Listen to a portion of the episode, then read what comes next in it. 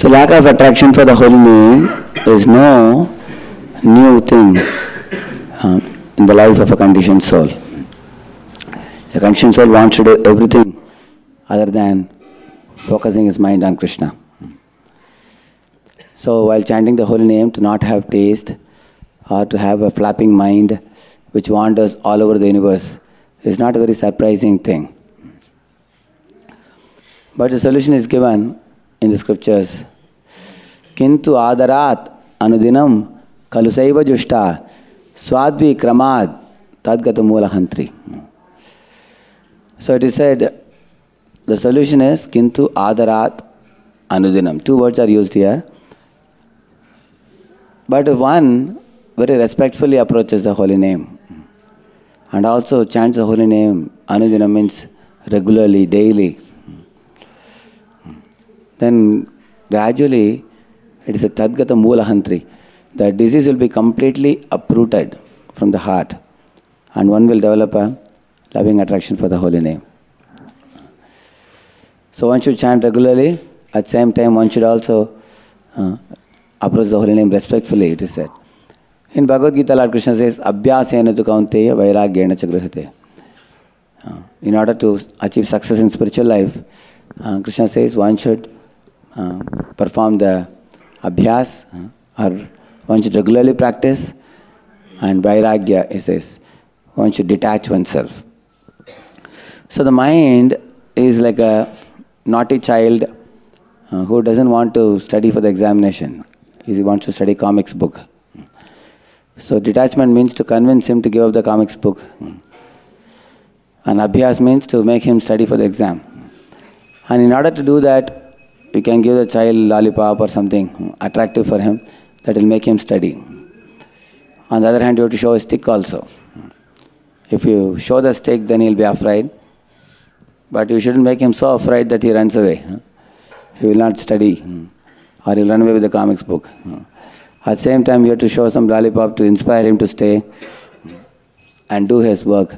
Similarly, our mind also, sometimes in the name of detaching, if one very strongly uh, strongly practices detachment, then the mind becomes frustrated uh, totally, and the mind doesn't uh, delight in the spiritual engagement.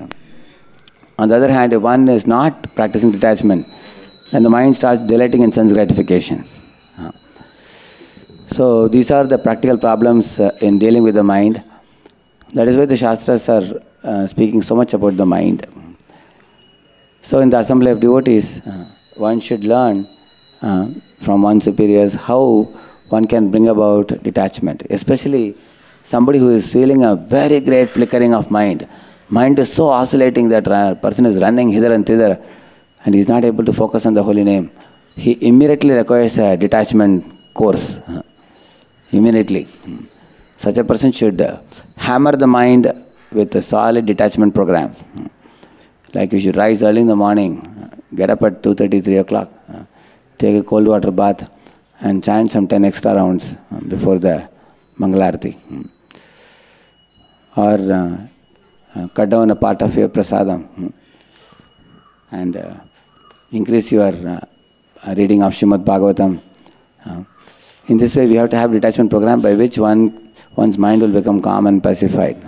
So we need a program for detachment, and also we need a program for constant engagement. Abhyasa is regular engagement. One who is feeling two hours to the holy name should chant the holy name more and more, hmm. chant more extra rounds. So whatever is required, if we do, but all these things should be done. Kintu adarat anudinam kalusaiva jushta. Uh, one should never uh, get tired in endeavoring to chant attentively.